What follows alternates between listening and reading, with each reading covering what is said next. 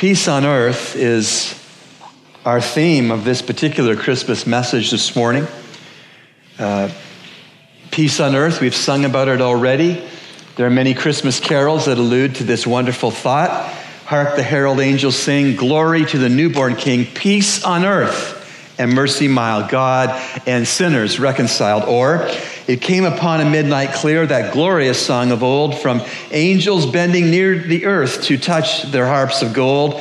Peace on earth, good will to men, from heaven's all gracious King.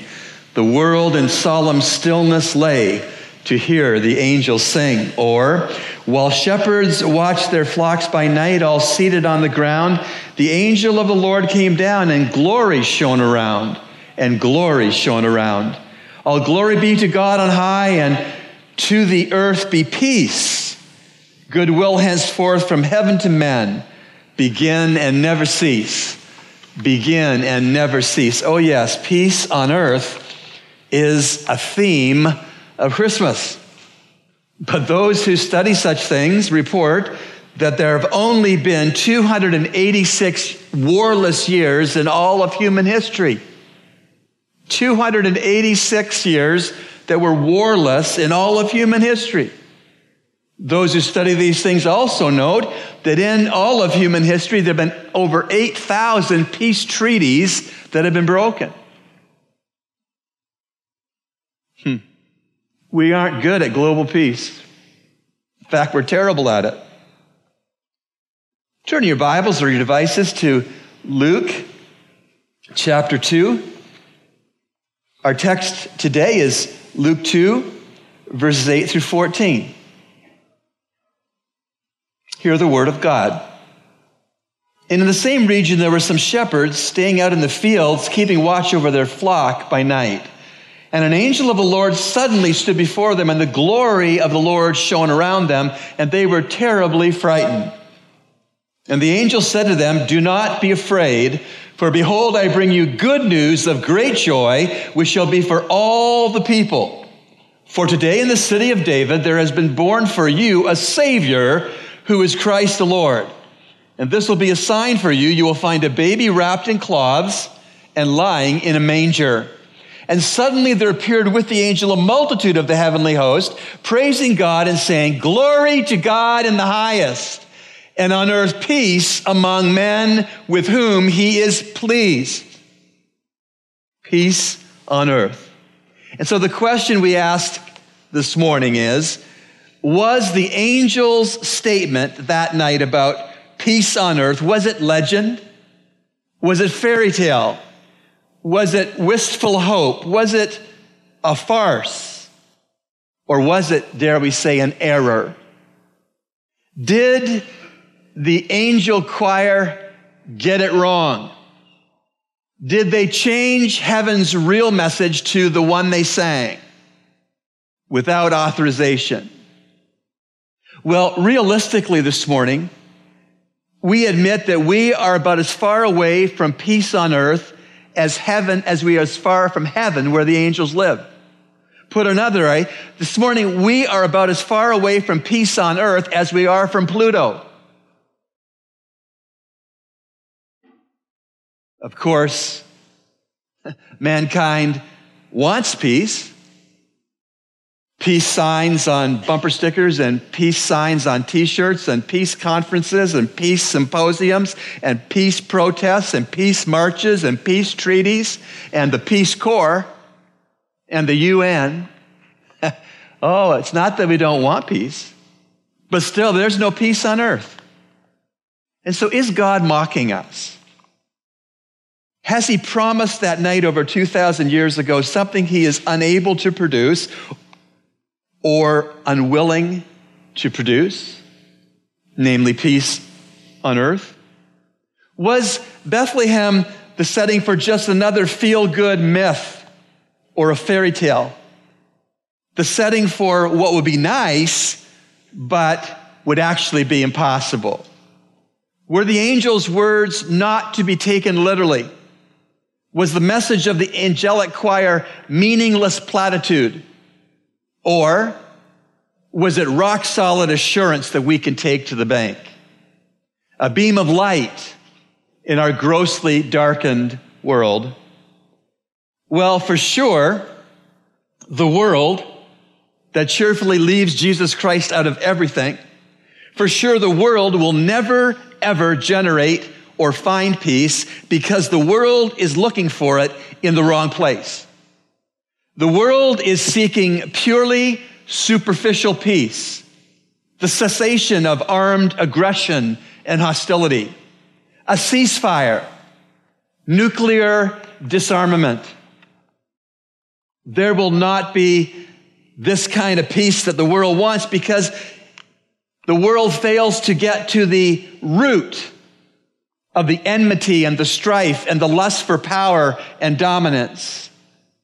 The world hopes to achieve peace through organizing its own resources. But in all of history, organizing for peace, however high its ideals and however noble its aims, has never been able to bring in peace on a large scale. Never. Ah, but the Bible, the Bible always associates peace with God. The Bible consistently links peace with God. The Bible always shows that God is the cause and the effect is peace. So, if any of us rule out God, we rule out any possibility of peace. If we remove God from the picture, then you get a soup of suspicion and selfishness, which is on low heat only until it boils over into weapons and war. totally missing the point. The world, the system that cheerfully leaves Jesus Christ out of everything, the world calls the soup not yet boiled over peace.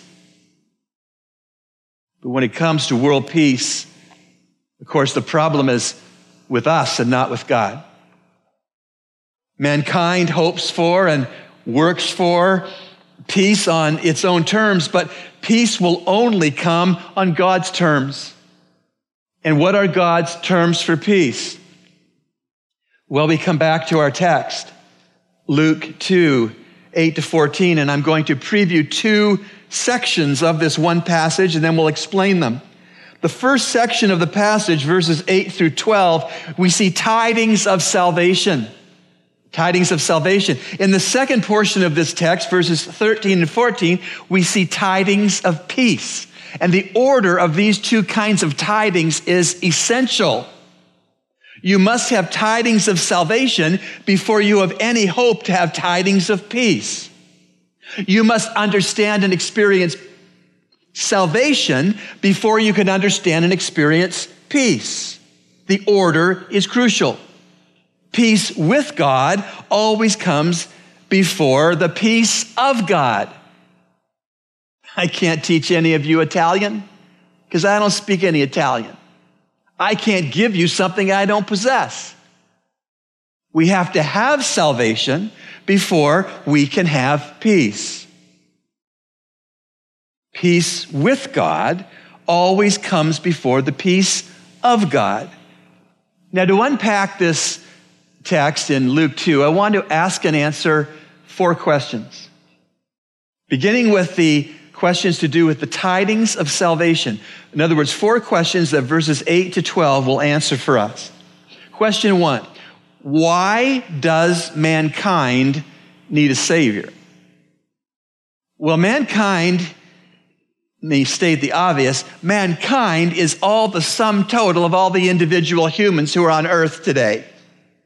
We have a mankind because we have billions of individual human beings on earth today. And all those aggregate add together to become what we call mankind. And Romans 3:23, a verse that many of you know and memorize and use, makes it very clear that every single human being doesn't measure up to God's righteous perfection. And because every single one of us doesn't measure up to God's righteous perfection, then mankind doesn't measure up to God's righteous perfection either. That's why we need a savior. It's Romans 3:23 as you know says, "For all have sinned, transgressed, trespassed, for all have sinned and have fallen short of the glory of God. And because of this, mankind collectively, but individual human beings, five billion of us worth, we need a savior. Because individually and collectively, we fall short of God. We rebel against God. We contend with God. We offend God. We try to be God. We try to change God. We try to deny God. We do not have peace with God left to ourselves. We need a Savior. And there is an immense canyon, a fixed canyon between holy God and sinners. A fixed canyon between righteous God and depraved mankind. And the canyon is caused not by God, the canyon is caused by us as sinners. There's a fixed canyon between holy God and all of us sinners and therefore, mankind and individual five billion human beings need desperately a Savior. Second question Who can bridge this canyon and bring mankind and God together? Who can bring peace with God for us? The answer, of course, is the God man, the miracle of Christmas, the hypostatic union, the fusion of 100% deity with 100% humanity. The incarnation, Emmanuel, God with us. He is the only one who can bridge this canyon between us as a sinful mankind and God as a holy trinity. And this necessitated the Lord Jesus Christ stepping across the galaxies and the planetary bodies that he spoke into existence by the word of his mouth, stepping across all of his uh, creation to come to this dusty old tennis ball called earth, to pitch his tent amongst us. And we beheld his glory as of the only begotten, full of grace and truth. And so the Lord Jesus Christ, the God man, was the only one and is the only one who can bridge the canyon between a holy God and a sinful planet of human beings. And to do this, Jesus Christ, eternal God, without beginning, had to be born of a virgin so that he would be given human flesh, so he'd be given human bones, so he'd be given human blood, perfect blood, sin atoning blood propitiatory blood. And of course, Christmas, or we call it the incarnation and the virgin birth, all of these came to pass because the Savior was born to die to pay for sin. The bridge for the canyon between holy God and sinful humans is only one bridge Christ. Question three Where was this peace with God made? Where was this peace with God made? Well, it wasn't made at Bethlehem. It was made at Calvary. The peace that we need and the peace that God provides was made at Calvary. In Colossians chapter 1, verse 20, I'll pick it up at 19. For it was the Father's good pleasure for all the fullness to dwell in him, that is Jesus Christ, and through him, that is Jesus Christ, to reconcile all things to himself, having been made peace through the blood of his cross. Through him, I say, whether things on earth or things in heaven. Verse 20 again, and through him, Christ, to reconcile all things to himself, having made peace through the blood of his cross. Oh, yes, the only peace that ever will be made between the chasm of sinners and the canyon between them and God is the peace that Jesus Christ won through the shedding of his blood. But that peace that we're longing for and so desperately needing, a vertical peace between us and a holy God, between us as sinners and the gulf between us and a holy God, that peace has another aspect to it. For when we trust Christ, when we believe in Christ, when we walk after Christ, when we obey Christ, when we magnify Christ, when Christ is our life, we have peace horizontally as well. In Ephesians chapter 2, The context here is the debate, the animosity between Jews and Gentiles. And the point of the passage is that Jesus Christ brought peace between believing Gentiles and believing Jews. And the partitioning of the Jewish temple and the courtyard and such were taken away, solved, fixed by Jesus Christ giving peace both to believing Gentiles and peace to believing Jews, and so therefore they could have peace with each other. We have vertical peace with Holy God through Christ, and we can have vertical peace through different ethnicities in the Church of Jesus Christ because of Christ. Ephesians 2 14 to 17. For he himself, Jesus Christ, is our peace, who made both groups, that is, Jews and Gentiles, into one and broke down the barrier of the dividing wall by abolishing in his flesh the enmity, which is the law of commandments contained in the ordinances, that he himself might make the two into one, the believing Gentile and the believing Jew into one. One new man, it says, thus establishing peace. Thus establishing peace. Peace on earth? Yeah. Vertically, the canyon between holy God and us sinners, Jesus Christ is the peace for that. Horizontally, peace between ethnicities, Jewish or Gentile. When there's Jewish believers in Christ and Gentile believers in Christ, Jesus Christ brings a peace between us in the church. Oh, yes, peace on earth. Where was this peace made? Not in Bethlehem, but at Calvary. And please know this that Christ has not brought about peace with mere external action or mere rearrangement. No, his peace was and his peace still is his very person. Peace is a person. Peace is Christ. Now, this is important. Christ is not merely a peacemaker. He himself is our peace. He is, in fact, the Prince of Peace. To receive Him, you gain peace. And He, Jesus, is the prerequisite for having peace, the peace of God. Yoga, uh, tranquil music, recordings of calming sounds in nature, these don't bring the peace of God. Life insurance, money in the bank, enough basics of life. These also don't bring the core, powerful, supernatural, non circumstantially tied peace that only Jesus can bring. Shortly after Dorian, I was in my office and a man came to see me. He told me that his common law wife went into the hospital a month ago and she could walk, and she came out two weeks later and she only could walk with a walker. And then she went into the hospital again, and two weeks later, she couldn't walk at all. He told me that they have two children under 12 years old. He does not have a job. They had no food.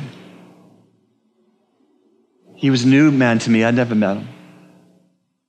And I said to him, and I don't recall much ever asking this question, but the Lord gave me the question. I said, Sir, what would you say is your greatest need? He looked me right in the eyes and he said, Peace. I need peace. I have no peace falling asleep at night. I have no peace when I wake up in the middle of the night. I have no peace when I get out of bed to start my day. I have no peace in my day. I need peace.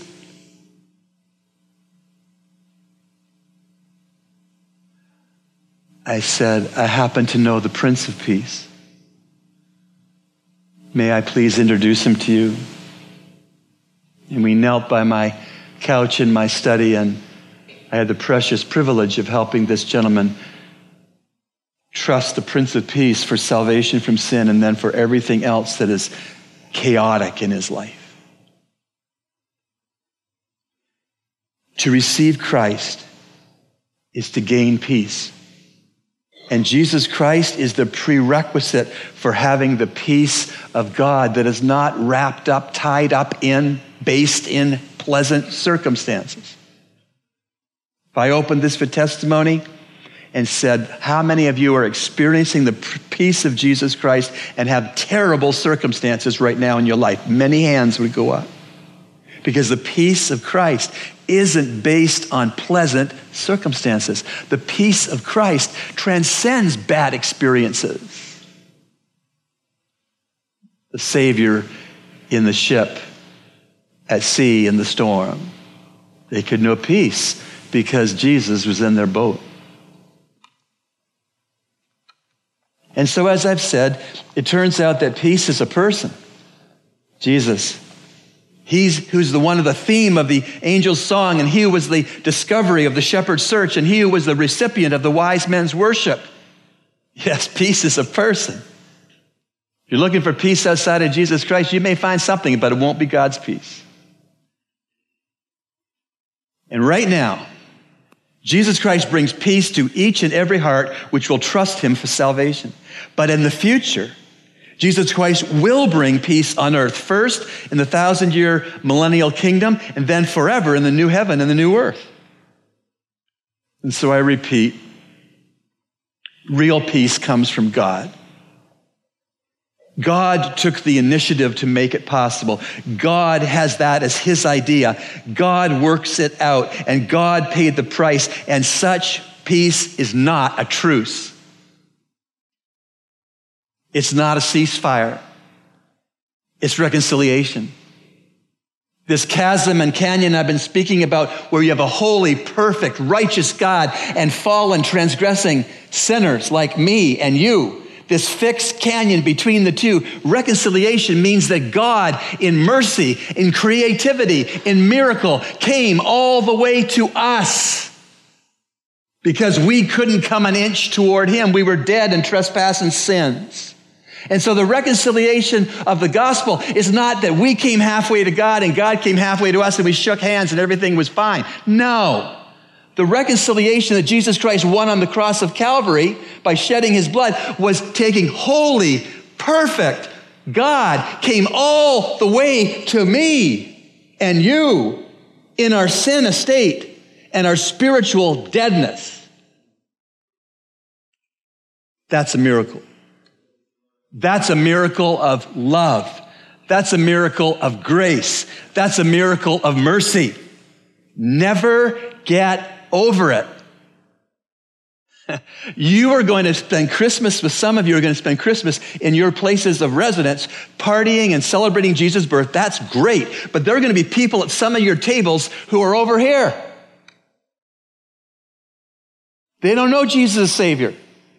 For some of them, He's a curse word. For others, He's a good luck charm. For others, he's just some person you can model your life after. Don't forget the fact the only reason you know better than that is that God in Christ came all the way to you. So you need to help your family and your friends know that God in Christ has come all the way to them. But they must trust Him, transfer their trust to Him and only Him to be their Lord and Savior. We have a message to share. And Christmas is a time when many of our family and business associates and neighbors have their ears a little open to hear the message. Don't miss the opportunity. All these ministries and Christmas things that we're doing as a church, we're pleased to worship Jesus Christ by doing them. But we don't just do them for ourselves, I hope. We should be inviting our neighbors, our family, our friends, our coworkers to the events of December. They'll hear the way of salvation. They'll hear that although they are dead in trespass and sin, a loving God has come all the way to him, them in Christ.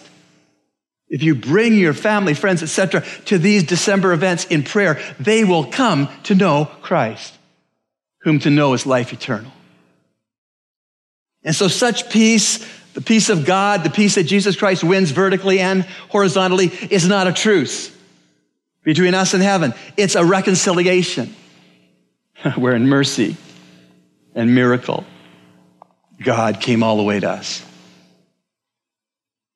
First, with a little baby put in a feeding trough who grew up sinless. At three years of public ministry, raising the dead, healing the sick, teaching the truth. Amazing.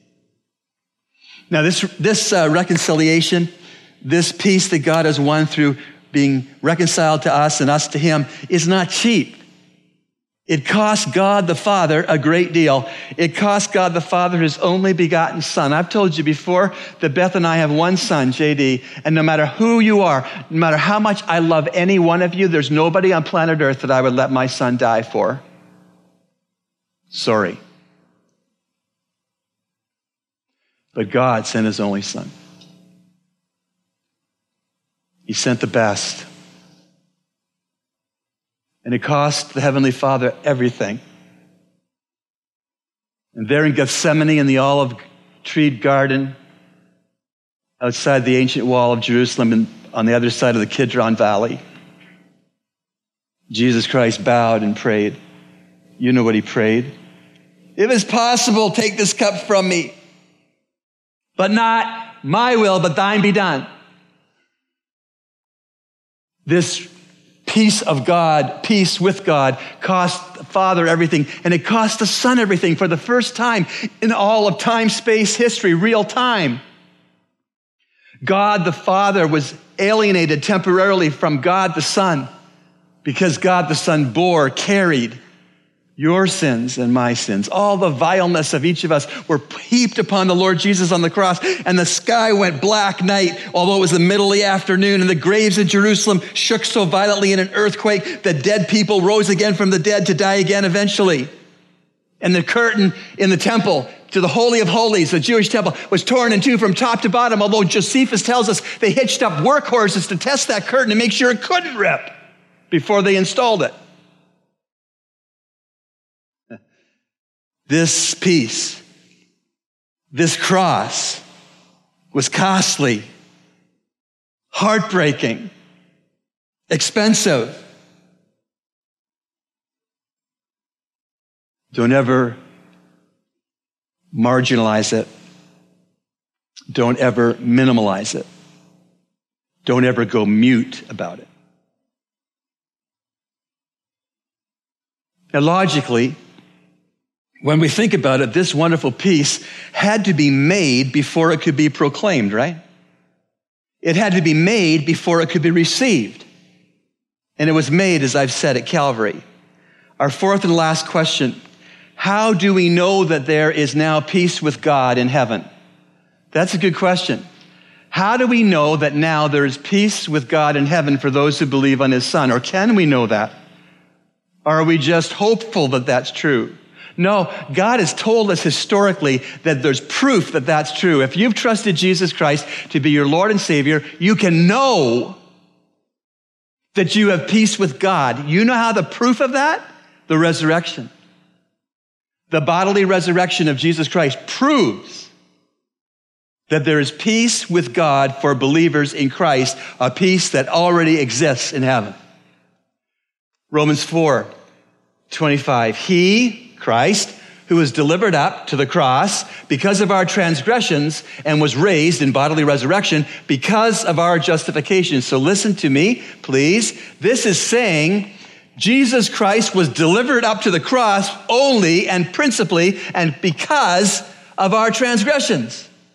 If we had no transgressions, he would not have been put on the cross. But we had plenty of transgressions, so he was put on the cross necessarily.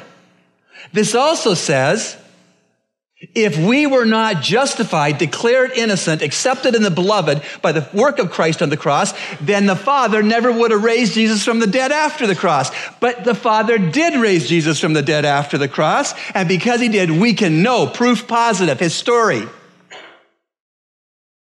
that we've been justified.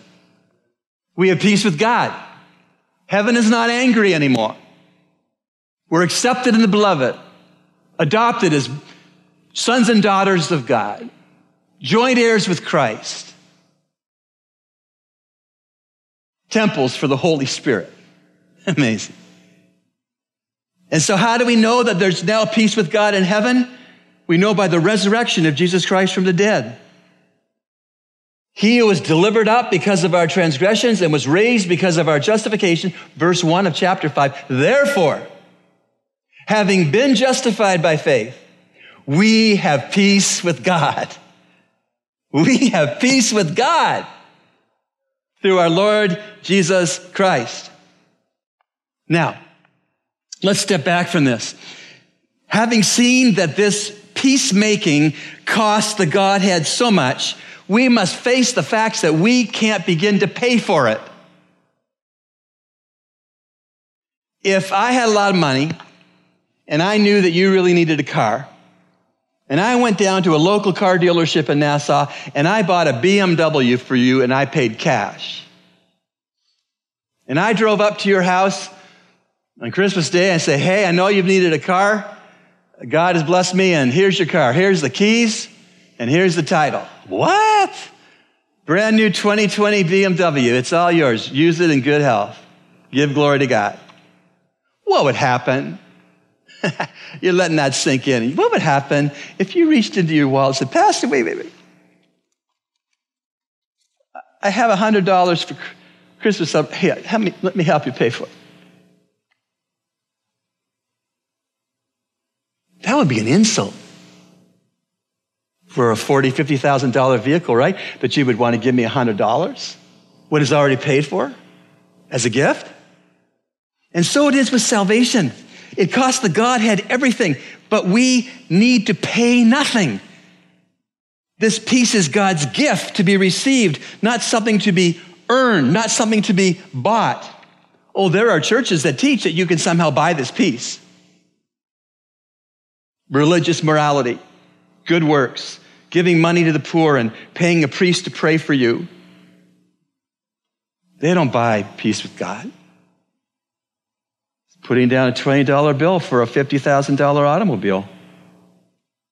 Well, these thoughts in the text are the t- to do with the tidings of salvation. Quickly, let's turn from the tidings of salvation to the tidings of peace, because you can only have tidings of peace if you first have tidings of salvation. And the tidings of peace are in two verses 13 and 14. And suddenly, there appeared with the angel a multitude of the heavenly host, praising God and saying, Glory to God in the highest, and on earth peace among men with whom he is well pleased. That's a tiding of peace. Glory to God in the highest, and on peace among men with whom he is pleased. Will you please note that this is not a universal declaration of peace on earth?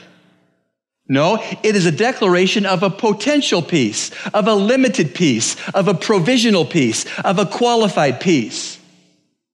So please don't miss the fact that this is peace only among those persons who acknowledge that Jesus Christ is their own personal Lord and Savior, because only such persons who acknowledge Jesus Christ as their personal Lord and Savior are pleasing to God.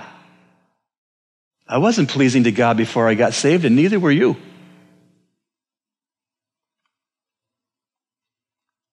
Only saved people are pleasing to God. Now, there's something very important that we could easily miss, so thanks for sticking with me as I share this. When the Lord God graces a believer with peace with him, he demands that such a believer be at peace with others. Whether those other persons are inside an assembly or outside of an assembly. In Romans chapter 12 is a very interesting verse, a challenging verse, a practical verse. And it says in Romans 12, verse 18, this If possible, so far as it depends on you, live at peace with all men. Now, think that through with me. First of all, it is not always going to be possible for us to live at peace with someone. Some people don't want to live at peace with us. So it says, if possible, so far as it depends on you. Guess what? I have a great neighbor at the parsonage on both sides, so this is purely a hypothetical uh, illustration. If any of those neighbors on either side of the parsonage were really, uh, really dirty in their yard and loud with their bad music, I can't change that. I can only keep my yard on the other side of the fence between me and them. I only keep my yard clean and tidy and my music low or, or no music outside at all, right? If possible, so far as it depends on you, live at peace with all men. So my question is, are you not at peace with anybody?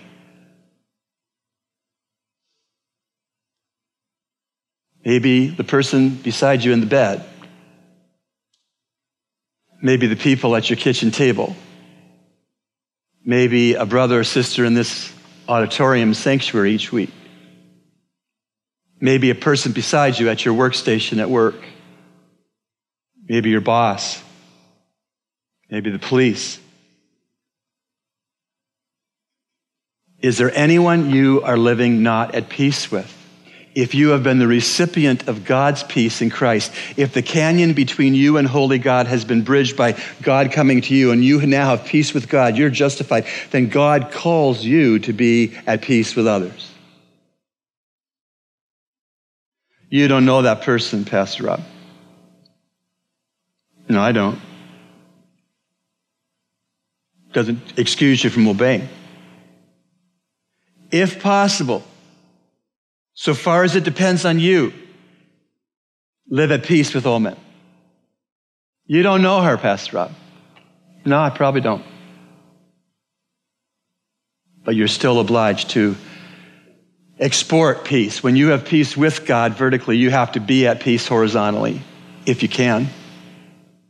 Oh, she'll never make peace with me. How do you know? When did you last ask? Oh, he'll never, he's not interested in peace with me, I know. When did you last ask?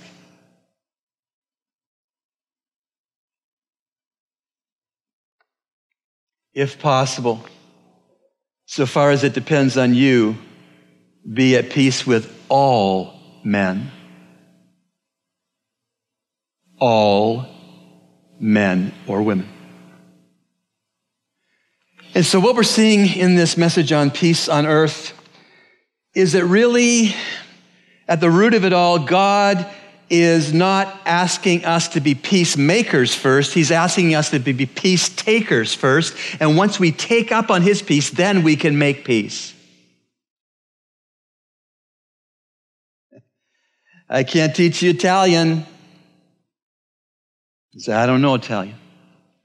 But I know the peace of God, so I better be at peace with all of you. Now, if you're here this morning, and I don't know that anyone is, but if by any chance anyone's here this morning and you are unconvinced about Jesus Christ, maybe you've heard about Jesus Christ all your life. Maybe your wife knows Christ, or maybe your husband knows Christ, or your Grammy knows Christ, or your friend knows Christ, and really, maybe you don't even know why you're here this morning. But the truth is, right now, as you sit there, you're unconvinced about Jesus Christ. Here's God's question for you Will you give up trying to make peace with God for yourself? Will you come to the end of trying to make peace with God by being religious or philanthropic or nice? Right now, if you are unconvinced about Jesus Christ, you can accept the peace which is made, been made possible for you in the person and the work of Christ. But the peace of God, like any other gift, is not yours until you receive it. There'll be presents under our tree that Beth will put there for me and I can know about the present, I can shake the present, I can be grateful for the present unopened, but until I open that box, until I take the paper off that box and start to see what the gift is, it's not my gift. We've been hearing about the peace of God. And for the unconvinced about Jesus Christ, you can hear all about the peace of God, but if you don't have the peace of God, you must have it. And you get it through Christ. You get it through believing that you're a sinner spanned by a fixed gulf between your sinfulness and God's holiness, and you understand that Jesus Christ, in love and obedience and humiliation, came to you all the way on the cross and paid for all your sin debts to God. And then you accept that as being truth, history, and you place your full and complete trust as a little child would, your full and complete trust on the finished work of Christ. My prayer this week has been that any who would be here today unconvinced about Christ would not leave here unconvinced about Christ. In closing, true peace won't come through organization or reformation or legislation or education or protestation. True peace will only come through regeneration. Regeneration is God's grace work of giving a believer in his son, Jesus Christ, spiritual life where there had been spiritual death because Jesus is the way and the truth and the life. And again, true peace will only come through regeneration. Because true peace is a person. It's not a program. It's not a paycheck. It's not a place. True peace is a person. I like the realistic Christmas song, I Heard the Bells on Christmas Day. Very realistic. In part, the lyrics go, I heard the bells on Christmas Day, their old familiar carols play, and wild and sweet the words repeat of peace on earth, goodwill to men. Here's the real realism part of it. And then in despair, I bowed my head. There is no peace on earth, I said, for hate is strong and mocks the song of peace on earth, goodwill to men. True peace is a person. His name is Jesus. Those who have Jesus have peace with God. Those who have Jesus have peace within themselves. Those who have Jesus have peace within themselves and others in the church. And those that have the peace of God in Christ have peace with others outside of the church. And in closing, it gives me no pleasure to state that those without Jesus will not have any true peace, whether on earth or in the lake of fire.